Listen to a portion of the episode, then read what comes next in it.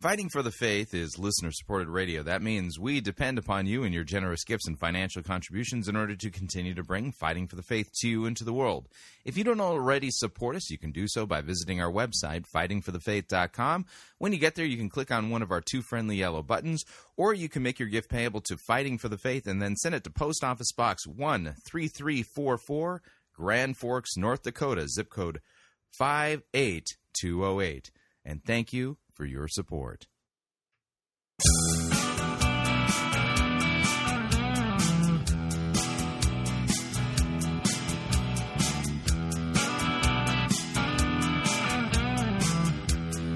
It's time for another edition of Fighting for the Faith. Wednesday, July 9th, 2014. Now, we are totally back on track this week.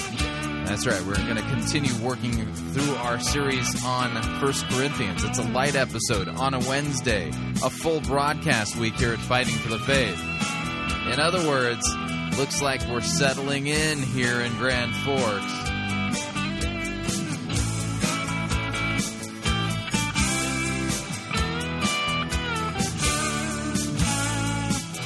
You for tuning in. You're listening to Fighting for the Faith. My name is Chris Rosebrough. I am your servant in Jesus Christ, and this is the program that dishes up a daily dose of biblical discernment, the goal of which help you to think biblically, help you to think critically, and help you compare what people are saying in the name of God to the Word of God. No shortage of crazy things being said out there. We take the time, slow down, stop, open up our Bibles, and see if what people are saying squares with what God's Word says in context. If it doesn't, well, then we warn you about it. And uh, part of the, the, the job of learning discernment is actually understanding what God's word says. That means studying, you know, have you ever heard of this idea? Studying books of the Bible. yeah, kind of a weird concept. It's a weird idea nowadays. Um, but uh, wh- one of the things we do here at Fighting for the Faith is we study different books of the Bible uh, through the lectures that are available by good Bible teachers out there. And we've been listening to a current series uh, on the book of First Corinthians put out there by Pastor Ron Hodel of Faith Lutheran Church in Capistrano Beach, California. And uh, pretty excited about this one, to be honest with you. Uh, in fact, we'll just get right to it. Here's Pastor Ron Hodel. Well, um, with that, let's uh, get into uh, 1 Corinthians chapter 4. I want to just read the end of that, um, starting verse, uh, starting with verse uh, 14. I do not write these things to make you ashamed, but to admonish you as my dear, my beloved children. For though you have countless guides in Christ, you do not have many fathers. For I became your father in Christ through the gospel. I urge you, then, be imitators of me that is why I sent you Timothy, my beloved and faithful child in the Lord, to remind you of my ways in Christ, as I teach them everywhere in every church. Some are arrogant, as though I were not coming to you. But I will come to you soon, if the Lord wills, and I will find out not the talk of these arrogant people, but their power. For the kingdom of God does not consist in talk, but in power. What do you wish? Shall I come to you with a rod or with love in the spirit of gentleness. I sent to you Timothy to remind you of my ways in Christ as I teach them everywhere in every church. I said uh, as we finished last time that uh, Paul is getting at catechesis. He's getting at the teaching of the faith. He talks about my way in Christ or my ways in Christ.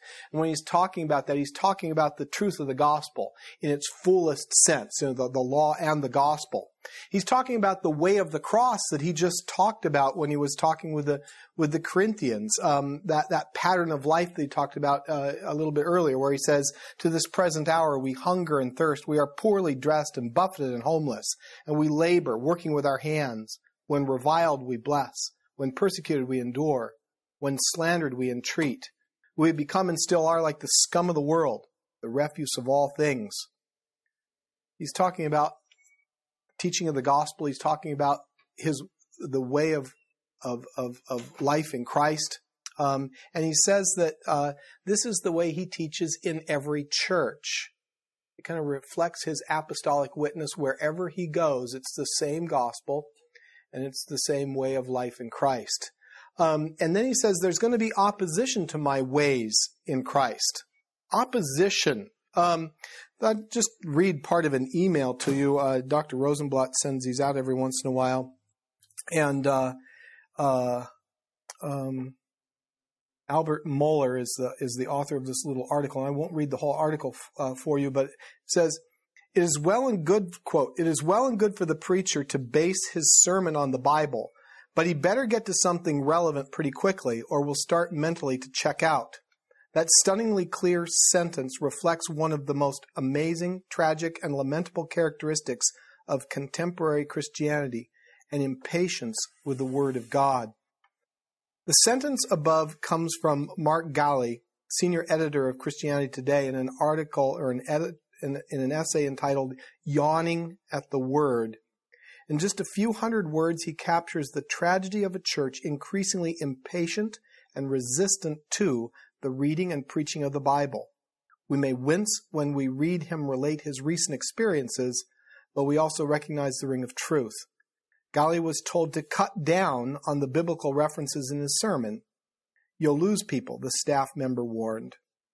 Um, and, and it goes on.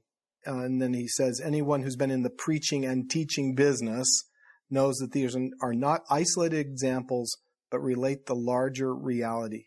Indeed, in many churches, there's very little reading of the Bible in worship, and sermons are marked by attention to the congregation's concerns not by an adequate attention to the biblical text. The exposition of the word has given way to the concerns, real or perceived, of the listeners.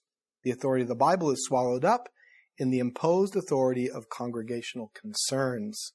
So there's Paul Paul recognizes that there's going to be opposition to my ways in Christ. Um, some people are going to be puffed up and arrogant. Not not everybody, but some. And then he's going to get to this a little bit later on because he's going to say the danger in just some is that a little leaven leavens the whole lump. Um, it seems that that there were some in the congregation that were simply saying, you know, don't bother listening to Paul. He's one of these itinerant preachers. He's a traveling sophist um, whom we're never going to see again. Um, so you can write him off, and we'll just do things our way. And Paul says, no. Um, I have every intention of, of returning to see you in Corinth. I will come to you soon, he says, God willing.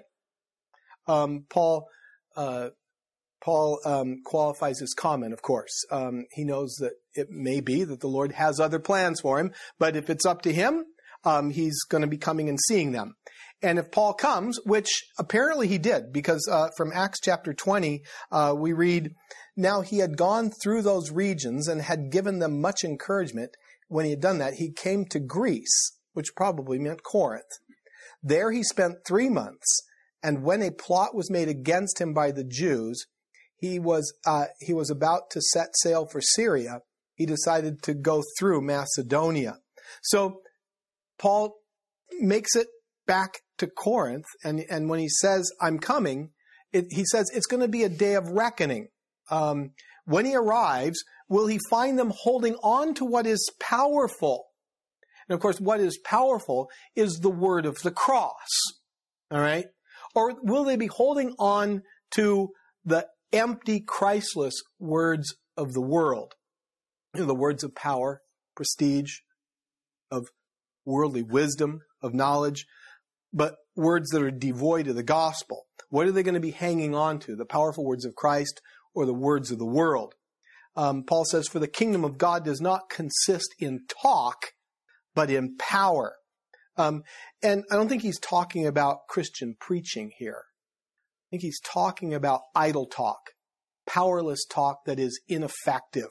Um, idle, powerless talk doesn't lead to the kingdom of God. Only the power of the cross leads to leads to God's kingdom. So the kingdom of God is not a matter of talk and rhetorical spin but of solid, built on the rock word of God preaching and teaching. All right. And this comes only through the word of Christ alone. And so Paul ends with a very sharp sentence. Uh, he says, What do you wish? When I come, shall I come to you with a rod, a walking stick? Uh, not, not one of those light little things, um, but a walking stick um, that I can use to strike you because you are arrogantly opposed to the gospel. Um, or should I come in the spirit of gentleness because they've allowed themselves to be moved by the, the Spirit's power um, through the word of the cross? Um, he says, either way, it's your call. Um, now, uh, Paul's going to come and he's going to do his fatherly duty, okay, his pastoral duty, um, even if that means he's got to have it out with them. Um, uh, but uh, but his preference is that they repent and uh, make it possible for, to, for him to come in a spirit of love and gentleness. Um, now, it is a spirit of, of love to come and point out their errors. Okay, um, that that that it would be unloving if he would just let things be. That would be an unloving thing. I see you walking toward a cliff backwards, and in love, I don't want to hurt your feelings, so I'm not going to tell you of the danger that's coming. You know, that's hardly love. Um, so what he's doing here is he's saying, I'm going to come in love, um, but will it be with a, with a rod that we have to have this out or um, in gentleness because you've repented? Okay. Um, let's take a look at chapter 5. Um, I'll read the whole chapter and then we'll break it up into different pieces. It is actually reported that there is a sexual immorality among you, and of a kind that is not tolerated even among pagans. For a man has his father's wife. Are you arrogant? Ought you not rather to mourn? Let him who has done this be removed from among you. For though absent in body, I am present in spirit, and as if present, I have already pronounced judgment on the one who did such a thing. When you are assembled in the name of the Lord Jesus, and my spirit is present, with the power of our Lord Jesus, you are to deliver this man to Satan for the destruction of the flesh, so that his spirit may be saved in the day of the Lord. Your boasting is not good. Do you not know that a little leaven leavens the whole lump? Cleanse out the old leaven, that you may be a new lump, as you really are unleavened.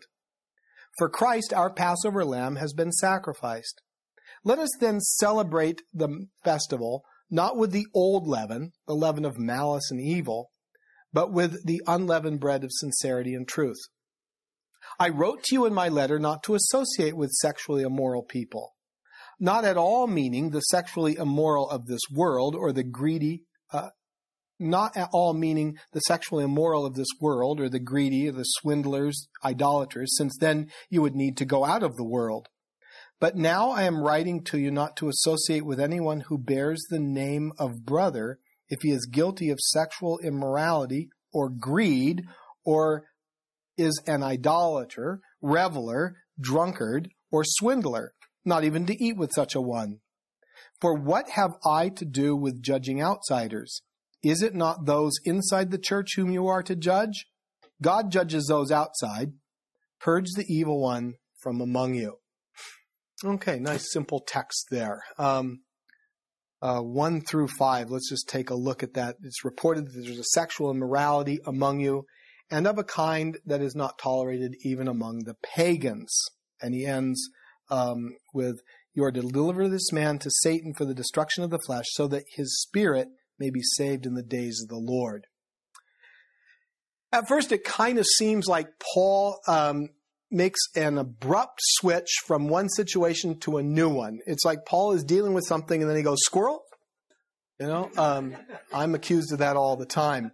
Um, Paul's, uh, you know, he's been he's been talking about uh, the ministry of the apostles, and all of a sudden he jumps to sexual immorality. Um, Paul brings up this case of sexual immorality, but there's a link with everything that's gone before it. Um, and uh, he, there's a link between the factionalism of chapters one through four. You know, I follow Paul, I follow Apollos, I follow Cephas, uh, and the tolerance of immorality. And there are two words that tie the two sections together.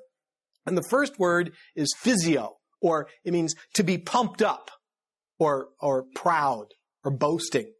And the second is the word dunamis or power. Um, so first you are puffed up. In chapters one through four, they had become puffed up. They boasted in following uh, a particular person.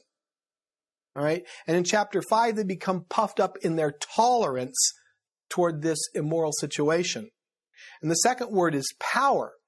In chapters one through four, calls, Paul calls on the Corinthians to let the power of our Lord Jesus Christ be demonstrated among them. You know, uh, and, uh, and, um, actually the, the, the, the, I'm sorry, the word power in the first uh, four chapters is the power of living by the power of the gospel. And it's chapter five where the Corinthians are challenged um, to let the power of our Lord Jesus Christ be demonstrated among them and to to uh, excommunicate this this man to to uh, um, exercise proper church discipline here. So puffed up and power are two words that tie these these sections together. Um, so they're not quite as disjointed as as they might seem. He didn't just uh, see a squirrel and run after that. So Paul said that he's going to come with a stick or or in love, um, and which way he comes is going to depend on well, in part on their response to this issue. You see, he has already written to them about this before. That's what he says in verse um, uh, verse 9, I wrote to you in my letter not to associate with sexually immoral people. Um, uh, this this had come up before, which kind of, if you think about this, this is First Corinthians, but he's written to them before. So uh, there was a letter that came, you know, and and he he wrote them, and they must have written back, and then he writes them again. That's First Corinthians. Then they write back and responses come, and then he writes back again, and that becomes Second Corinthians, which is actually Third Corinthians, but we don't have First Corinthians, so we just say we have one and two.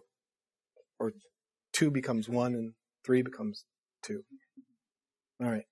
Um, so he's written to them before about this, and now he's got to talk to them again. It is actually reported, he says, by maybe by Chloe's people. All right. Um, and, and it seems that this case of this sexually immoral man who has his father's wife is, is a notorious case or situation, even in a culture where there was rampant uh, immorality going on. It is so notorious, he says, that it surprised even the pagans among you. I mean, this situation is something that even makes the sailors in Corinth blush. All right? Um, and what makes what what's important for Paul um, is certainly to address the situation. He's got to he's got to deal with the immoral in the, the immorality of the situation. But but the reason it's really important for Paul to address this is because it's threatening the identity of, of the Christian community there in Corinth. And the underlying question in the whole thing is how can the church support or how can the church show indifference to a situation like this, viewing who we are theologically? Okay. Gonna, it's very important for Paul. Um, how can it be that you remain complacent, arrogant, puffed up? How is it that this doesn't even faze you, folks? It fazes the pagans but it doesn't seem to be fazing you. Hmm. Um, well, that kind of led me to, to just ask the question what kinds of things don't seem to faze the church today? What things doesn't faze the church? You know? Um, the whole issue of abortion. I mean, my goodness. Haven't we talked enough about that? Let's move on. Um, or poverty, or all the Christians that are being persecuted around the world. As long as I can live right here, right now, good.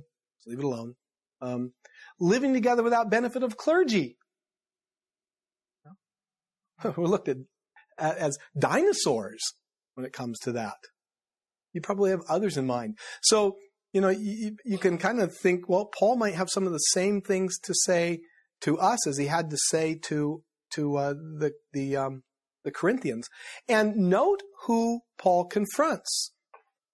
He doesn't confront the individual right here. Um, he confronts the congregation who has been looking the other way. That's who he confronts. Uh, he speaks to you in the plural. There is an illicit sexual relationship among you, uh, among you, the people of the congregation in Corinth, the body of Christ. And it's the kind of which that is not even tolerated among the Gentiles. Um, now, just kind of a picture here. The Jewish people following the Old Testament uh, condemn sexual immorality. Uh, from Leviticus chapter 18, uh, uh, condemned adultery, fornication, homosexuality, and other sexual aberrations, and and also uh, a man living with his father's wife. But also, even the pagans who are known for their lax behavior seem to have been horrified by what was going on. Um, Gaius, who was a second century Roman jurist, wrote this. It was second century. Um, it is illegal to marry a father's or mother's sister, nor can I marry her who was at one time my mother in law or stepmother. Okay, that's what the pagans think. Uh, Cicero in the first century called the practice disgusting. And uh, there was a, a, a, poet by the name of Catullus, and uh, he was a rather sexually liberal poet, and he called this kind of thing abhorrent. Um, so the perceptions outside of the church do matter uh, in relationship to our Christian witness and integrity. The pagans even said this is bad. What are you guys allowing it for in the, in the church? Um, so Paul rebukes the congregation for tolerating this relationship. So it seems that the Corinthians prided themselves in being so open, so broad minded, so absolutely tolerant of everything, so inclusive, it was like they were obsessed with their own autonomy, their own freedom. We can do whatever we like. I mean, after all, maybe they got that idea from Paul, you know, misusing their Christian liberty. Paul had said in 1 Corinthians chapter 6, he writes to them, All things are lawful for me, so I can go and do whatever I want. No, but then he says, But not all things are helpful. All things are lawful for me, but I will not be dominated by anything. And they were being dominated by their their boasting, their tolerance in all, uh, in all of this. Um, uh, now, some commentators suggest this is what was going on. They were tolerating this, they were accepting this, even though it was a rather gross scandal, because they were trying to accommodate a member who is a rather wealthy member. And if we tick him off, he's going to leave the church. And how can we survive if he leaves the church. So let's just let it go. Um, so rather than being puffed up about their so called Christian freedom, Paul says that this incident should have caused them to, to mourn. This should be breaking your hearts. Uh, this should bring you to your knees in tears, Paul says. Um, Ezra and Nehemiah and Daniel, they all have prayers of national confession uh, from Daniel. To you, O Lord, belongs righteousness, but to us belongs the shame, the shame of face. That's what that's what Paul's saying. This is the shame of face here.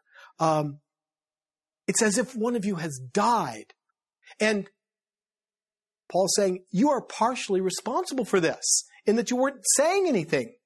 You know, sometimes we sin by doing things, and sometimes we sin by not doing things. And Paul's concern here is for the whole body of Christ there in Corinth.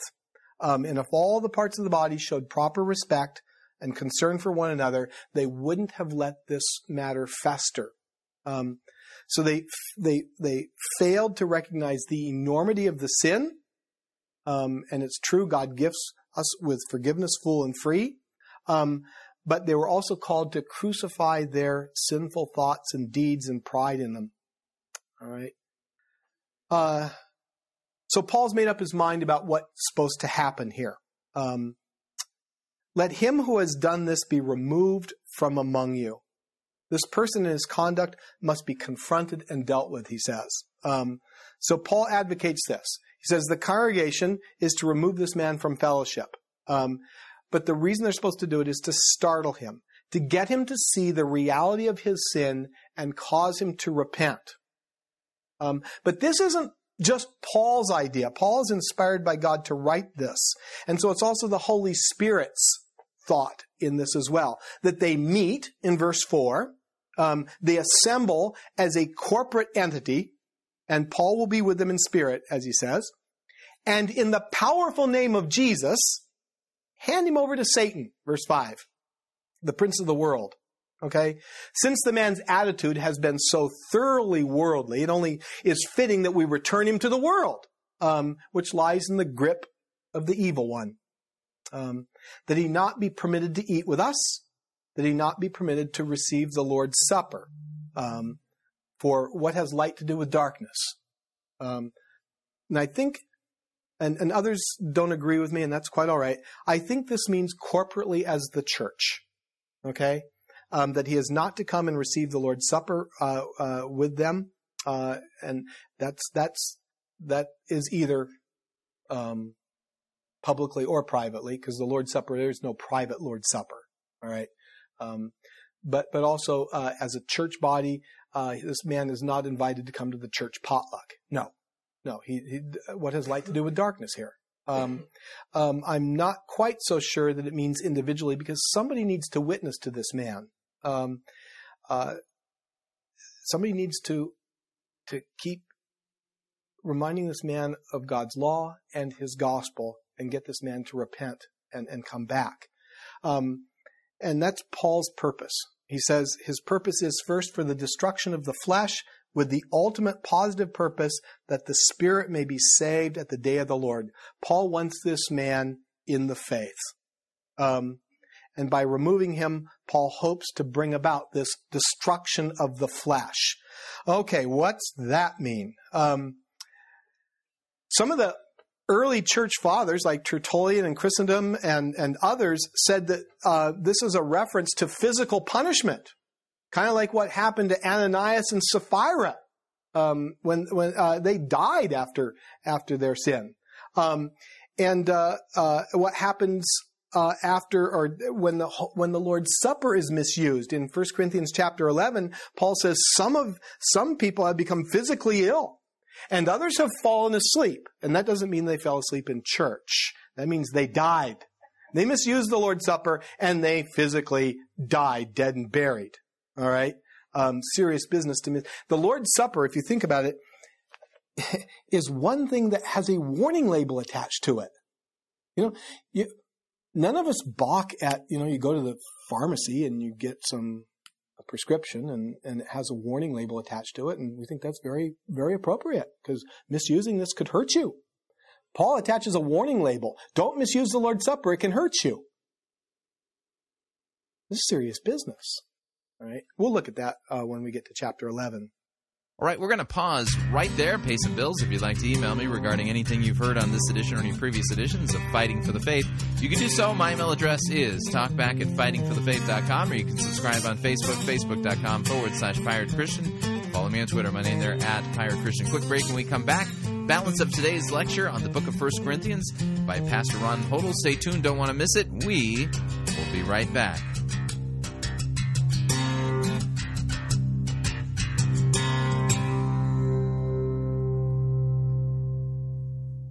God doesn't need your good works, your neighbor needs them. You're listening to Fighting for the Faith.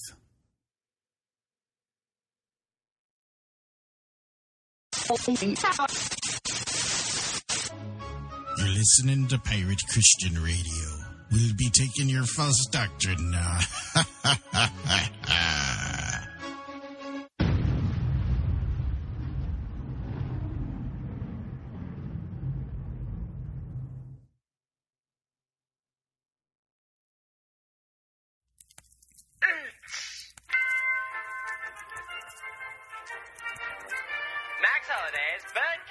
Theater presents Church Day Select.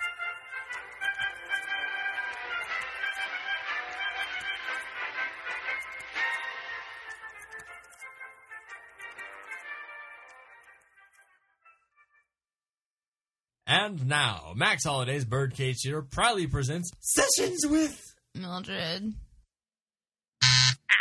Mr. Sunshine, your three o'clock appointment is here.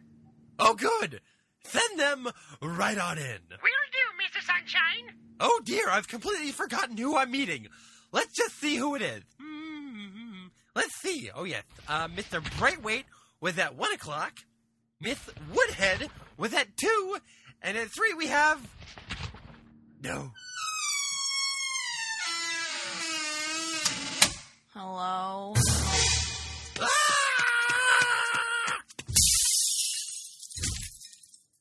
Oh dear, not again. Sorry about that. It was merely a reflex action. I'm trying to get that fixed. So, anyway, why are you here today? I was assigned to you again after my attitude didn't improve last time. Did you forget already? It must be because you don't like me. Of course I don't. Uh, uh, hate you. Nobody hates you here. We all love it when you're not around. I, I, I, I mean, uh, let's get down to business. We're here to discuss how you performed in our newest Lead Like Jesus program. I'll just pull up the complaint file here.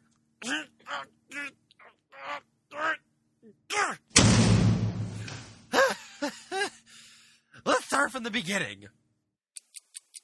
Approximately three hours later. So after you failed to walk on the lake, you then disappeared for two weeks and were luckily found by hikers in the mountain who claim they found you deliriously raving about how you refused to turn a rock into bread. Do you have anything to say for yourself? But I thought I was leading like Jesus, like you told me to. Uh, I think you failed to see the purpose of this ministry outreach. There are a few accounts that even I can't even understand. Here, explain this one right here. Well, in Matthew 21, Jesus cursed a fig tree and it withered away because it didn't bear any fruit.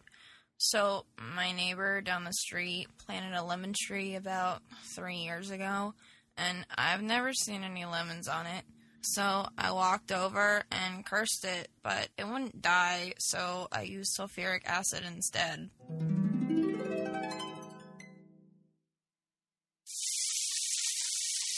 What are you doing to my tree? You maniac! Get out of my yard! Uh, What? Why is my tree melting? sir, do you have a moment to talk about the Lead Like Jesus program? No, I don't have time to. Stop changing the subject. Get off my lawn. Stop. Stop. Stop. I, I get it. Okay. How on earth did you get banned for life from the local soup kitchen? Well, remember the feeding of the 5,000 in Matthew chapter 14? Yes, we all know the story. You don't mean to tell me. Well,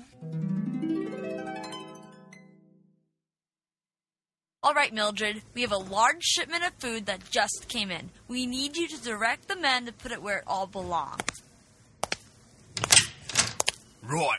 Where do you want it all? oh, sir, we don't need your food today. I'm just going to lead like Jesus and have God provide these people with food. What? If you don't mind me saying, but I think God provided all the food on this heavily laden truck. It's okay. My pastor had a vision that this would work. Well, that settles it. Men, we've got the wrong place.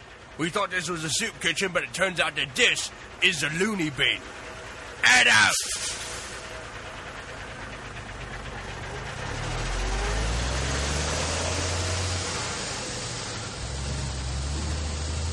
Uh, Mildred, where's the food? Don't worry, this is all the food we need. That's just two Ritz crackers and three dead goldfish. I'm leading like Jesus. If you just give me a wicker basket, I'll lift it up and God will multiply it. The only thing that's going to multiply is the number of bruises on your face. Good gravy! That's not what you're supposed to be doing at all! But I'm supposed to. I know!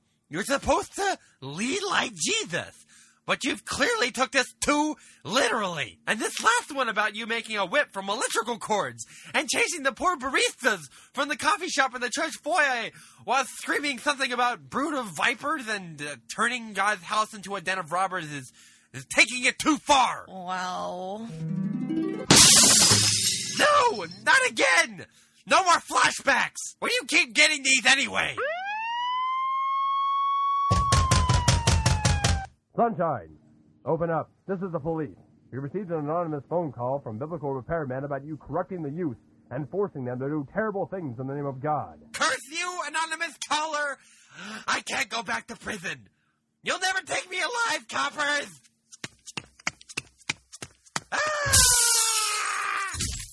um, does this mean our session is over?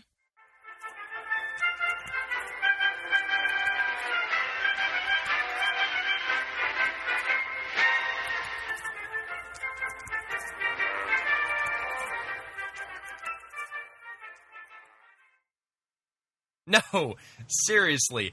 Starfleet wouldn't have lasted two minutes against the Death Star. Say what you want, dude. Why can't you admit that Star Trek created proton torpedoes first? So, what are you saying? Without proton torpedoes, Luke Skywalker would never have been able to destroy the Death Star in the first place. Nuh uh, bro. He had the Force. You mean midichlorians? That never happened. Those movies were just bad fanfics.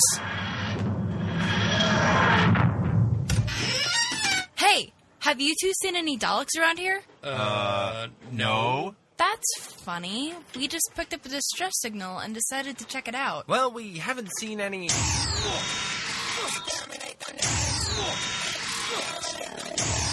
Come on, you two, get in! Run!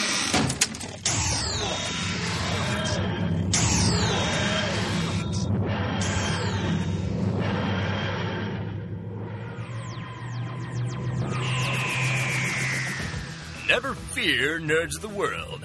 It doesn't matter whether you're into Star Wars, Star Trek, or Doctor Who. ThinkGeek has something for almost every fandom around.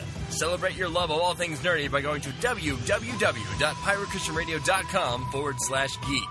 And by clicking on the ad banner, a portion of your purchase will go to supporting Fighting for the Faith and Pirate Christian Radio.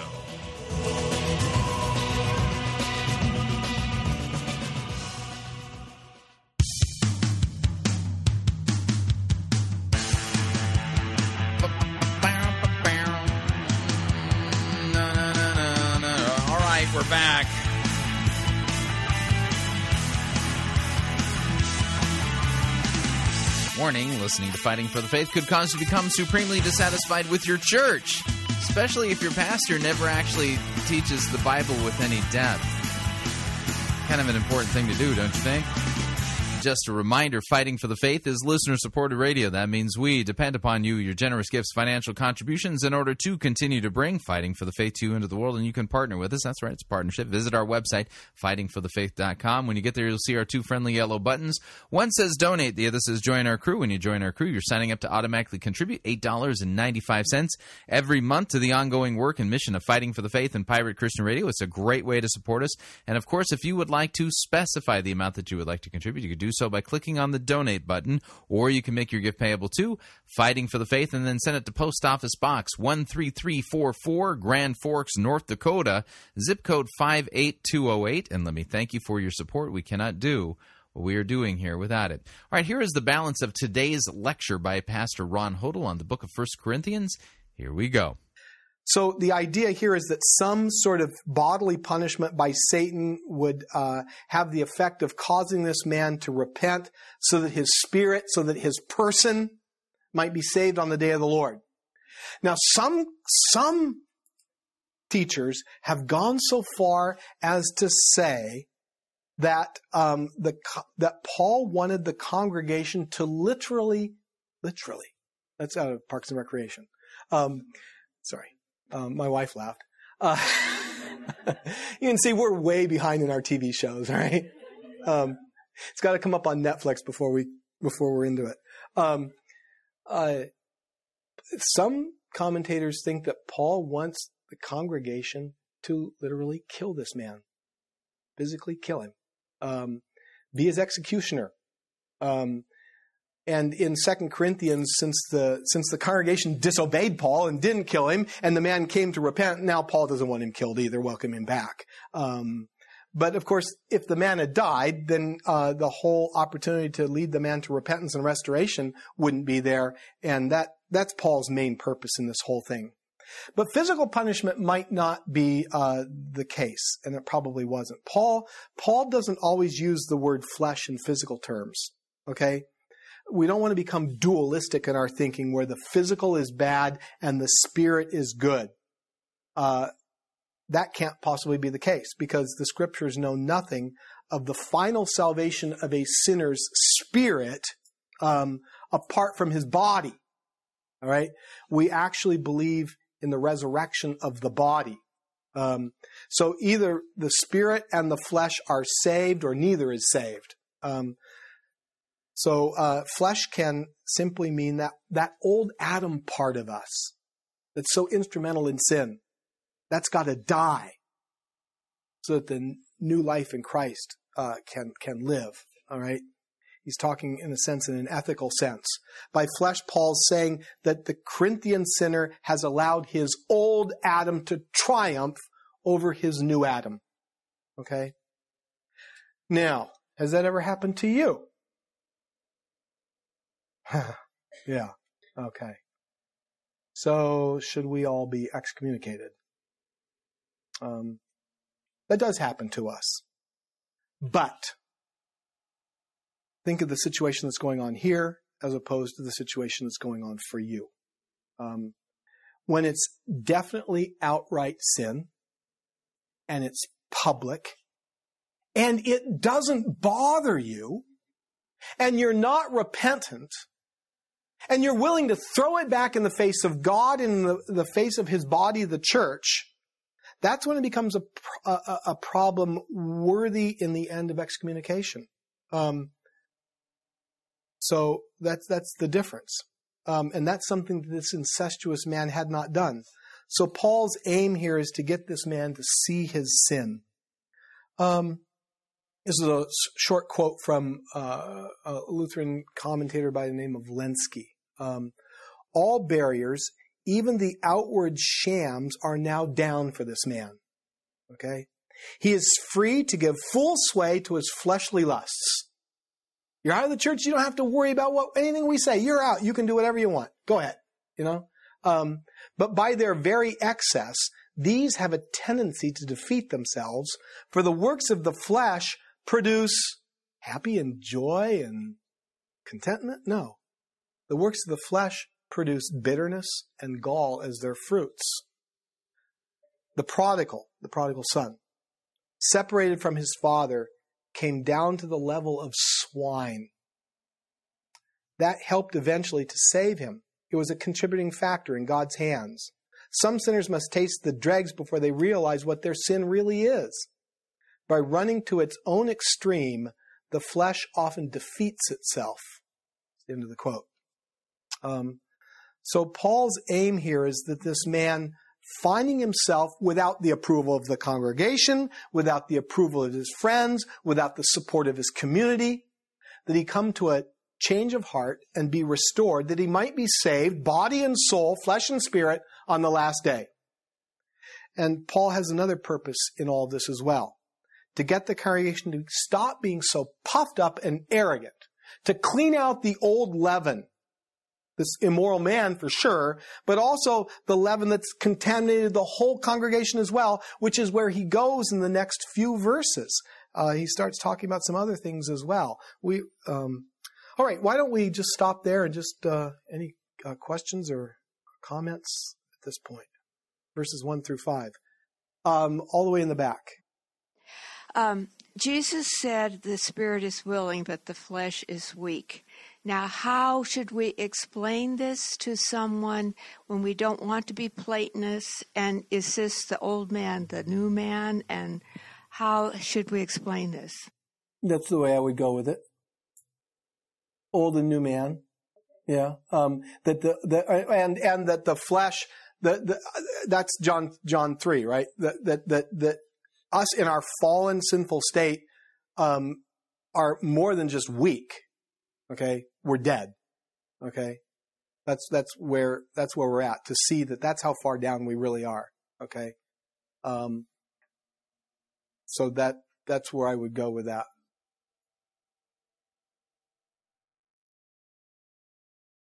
Questions on excommunication? Um, just as an aside on that, uh, it's it's um, it's such a serious thing in the old pastoral practice books. Uh, um, I don't know what's written these days, but there was an uh, it was an old book when I was in seminary, and, and the author's name was Fritz, and uh, talking about excommunication. Now you have to understand that this was written maybe after the Civil War. Yeah, maybe about. Um, it was a long time ago in the history of the country, uh, in the history of our population. And when he talked about when he talks about excommunication, he says it has to be so clear. Uh, and please don't throw stones. Um, it has to be so clear. Remember, remember my preface this. Women didn't have a vote in the congregation. Okay, there was no uh, women's suffrage in the congregation. Right, only only the men voted in voters' meetings.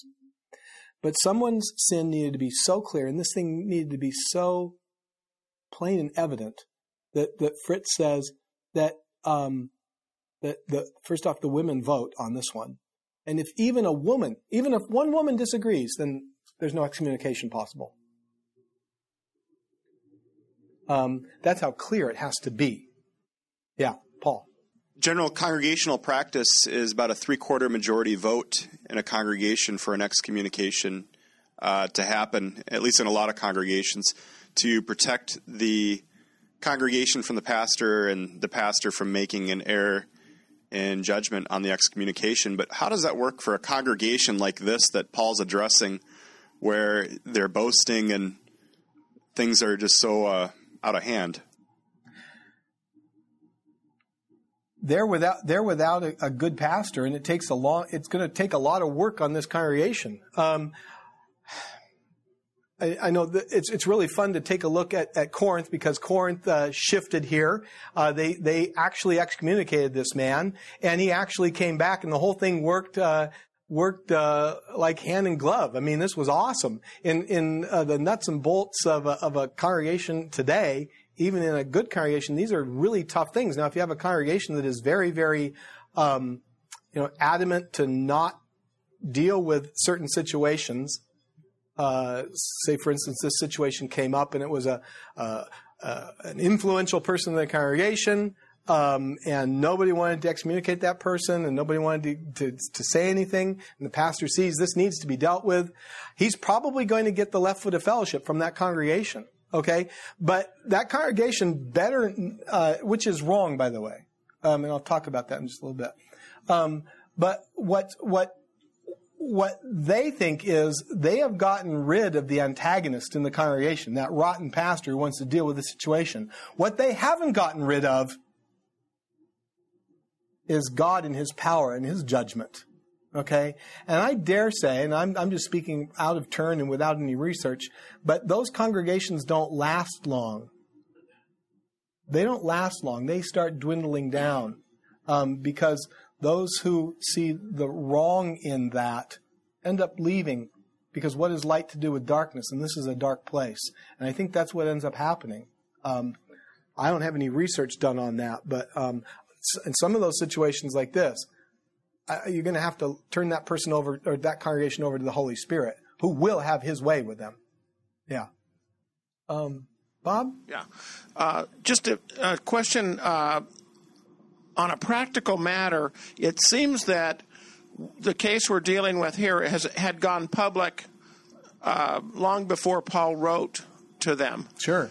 Now, as a practical matter, wouldn't the the pastors uh, when this first is discovered, go to the person privately, as in Matthew. It's recommended in conflict to to go to your brother, uh, you know, privately. Sure. Then that use that conflict uh, resolution process. Would you, as a practical matter, would you do that first? Well, that would be the first step. Yeah, that would be the first step. Yes. And Absolutely. and then if there's no repentance or no remorse, no. Right Right. Uh, then it then it has to escalate. Yeah. Or if the pastor doesn't know about it, you go. Yeah. Yeah. Yeah. Right. Okay. Let's go on with the next section here. Um, your boasting is not good. Do you not know that a little leaven leavens the whole lump? Cleanse out the old leaven that you may be a new lump, as you really are unleavened. For Christ our Passover lamb has been sacrificed. Let us therefore celebrate the festival not with old the old leaven, the leaven of malice and evil, but with the unleavened bread of sincerity and truth. Okay, so Paul's imagery of leaven works on two levels. Um, Paul addresses a counter argument from the congregation right up front. Um, how can the sin of one individual really bother the whole congregation, Pastor? It's just a little thing, all right? It's you know, it's just one person. How's it going to cause a problem? Well, a little leaven leavens the whole lump. A little bit of leaven, you know, uh, leavens the whole loaf of bread. Um, a little tiny drop of poison in your coffee kind of destroys the whole coffee, you know? Um, and it underlies also the newness of the new creation that we are in Christ. Okay? Your boasting is not good, he says. Uh, that the congregation has allowed this to continue on is not good for the church. Do you not know? This should have been self evident to you. But you pass it off as if it's a small thing. But it's not a small thing at all. Leaven has unstoppable effects outside of the proportion to its size. Okay? So Paul says, Were you guys as wise as you like to claim you are? Because they thought they were wise. They thought they were the cat's meow. I guess that's a real old saying.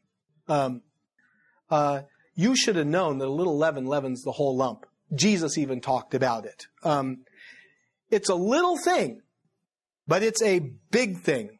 Uh, allowing this man to continue in the congregation's midst without dealing with it was like letting a little cancer continue until it corrupts and kills the whole body.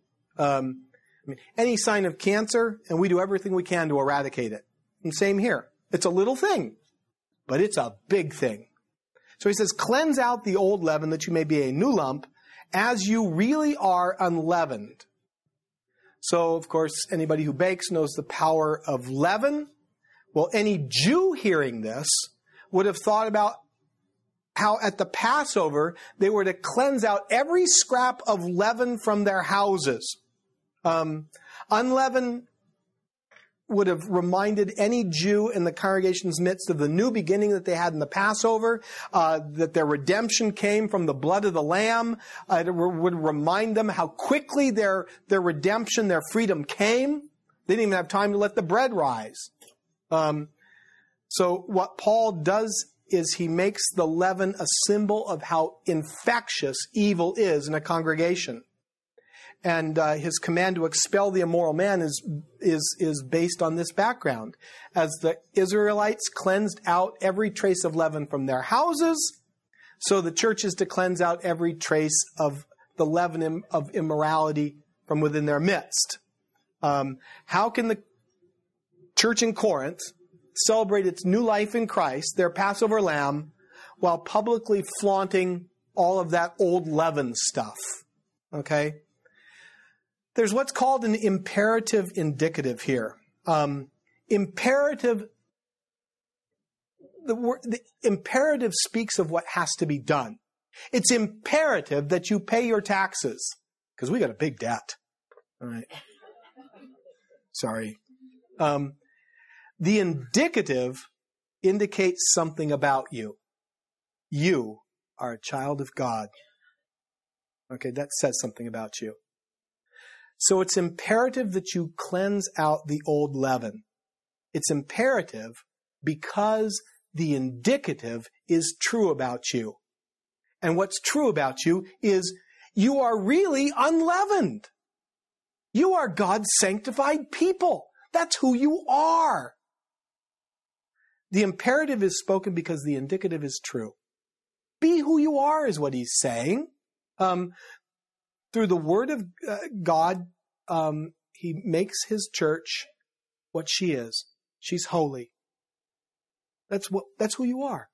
You are holy. Now, be holy. Be who you are. It's a, a indicative imperative here. Um, for Christ, our Passover lamb, has been sacrificed. Let us therefore celebrate the festival. Um, I think he's kind of getting at, uh, you know, every day is Easter for us. So we celebrate God's forgiveness. We respond with holy living. Um, and uh, of course, then the question comes up if they're led by the Spirit, why do they need to be told to do all of this? And of course, the Lutherans have a good answer for that. It's because we need to be told because we are at the same time saints and sinners. That's who we are uh, in ourselves. The sinful nature still needs to hear the imperative. Um, and the new person in Christ still needs to be instructed and guided by the Spirit uh, uh in his uh, through the Word. All right. So let us celebrate not with the old leaven, the leaven of malice and evil, but with the unleavened bread of sincerity and truth. Um, malice and evil are simply generic words to cover all kinds of sin. So what Paul does here is um, we all agree on the big sexual sins, okay? Yeah, we can we can all just nail those, you know. Um, uh, but then he throws in malice and evil. That's all kinds of sins. Now he's kind of talking about all of us. Um, rather than live with the old yeast of malice and evil, the stuff that belongs to the world, live based on who you are, um, uh, in sincerity and, and truth. Uh, okay, let's go on with. Uh, let's go on just nine through thirteen and just see how far we go. I wrote to you in my letter not to associate with sexually immoral people not at all meaning the sexually immoral of this world, or the greedy, or the swindlers, or the idolaters, since then you would need to go out of the world. But now I am writing to you not to associate with anyone who bears the name of brother if he is guilty of sexual immorality. Good with that one.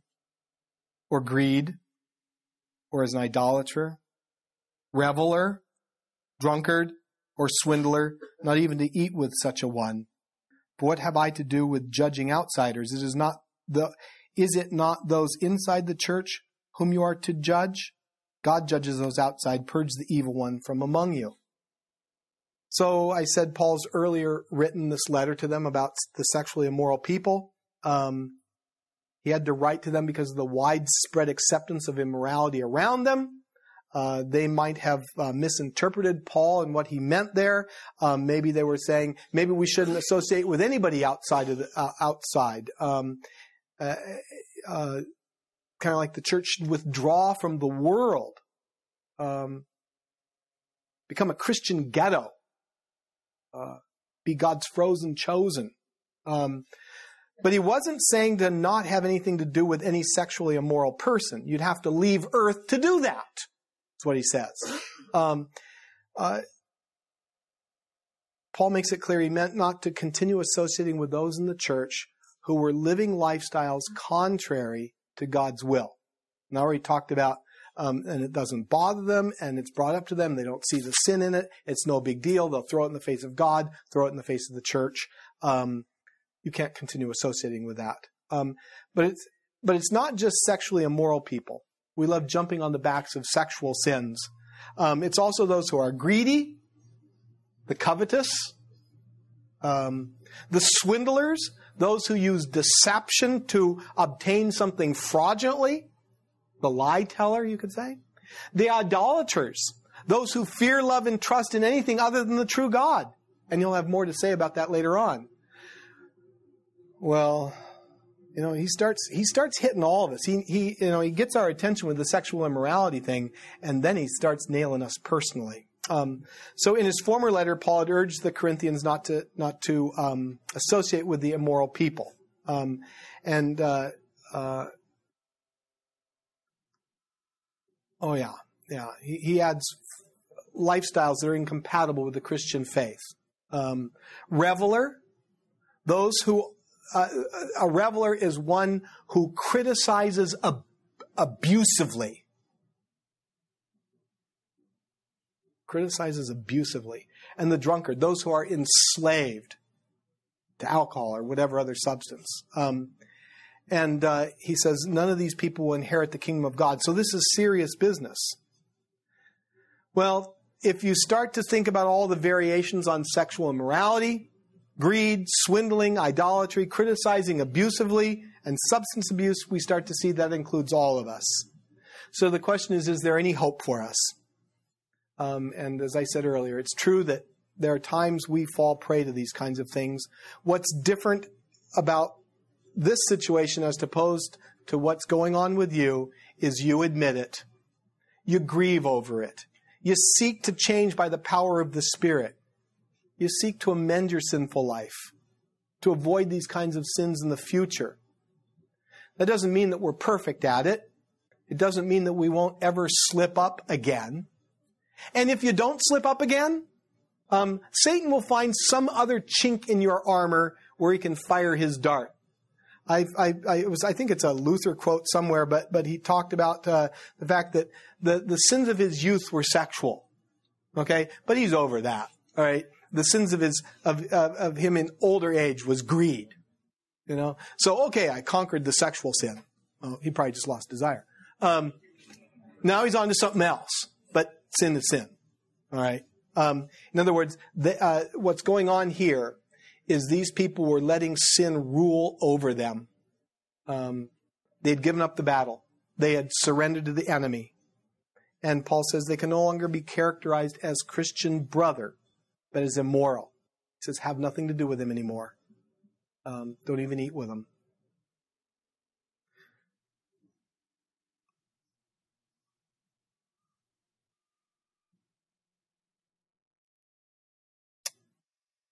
As I said, it's all to bring the people or bring the sinner here. This whole situation is to bring the sinner to a knowledge of his sin, to repentance, to a change of life, um, uh, and and back and back into the fold. That's what Paul wants, and that's what, what our Lord wants for all of us, who wills none of us to to um, to all of us to be saved and come to the knowledge of the truth.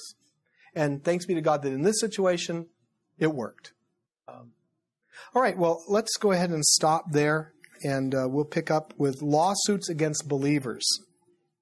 Okay. The Lord be with you. Thank you. What'd you think? Love to get your feedback. If you'd like to email me regarding anything you've heard on this edition or any previous editions of Fighting for the Faith, you can do so. My email address is talkback at fightingforthefaith.com, or you can subscribe on Facebook, facebook.com forward slash pirate Christian. Follow me on Twitter. My name there at pirate Christian. Till tomorrow, may God richly bless you in the grace and mercy won by Jesus Christ and his vicarious death on the cross for all of your sins. Amen.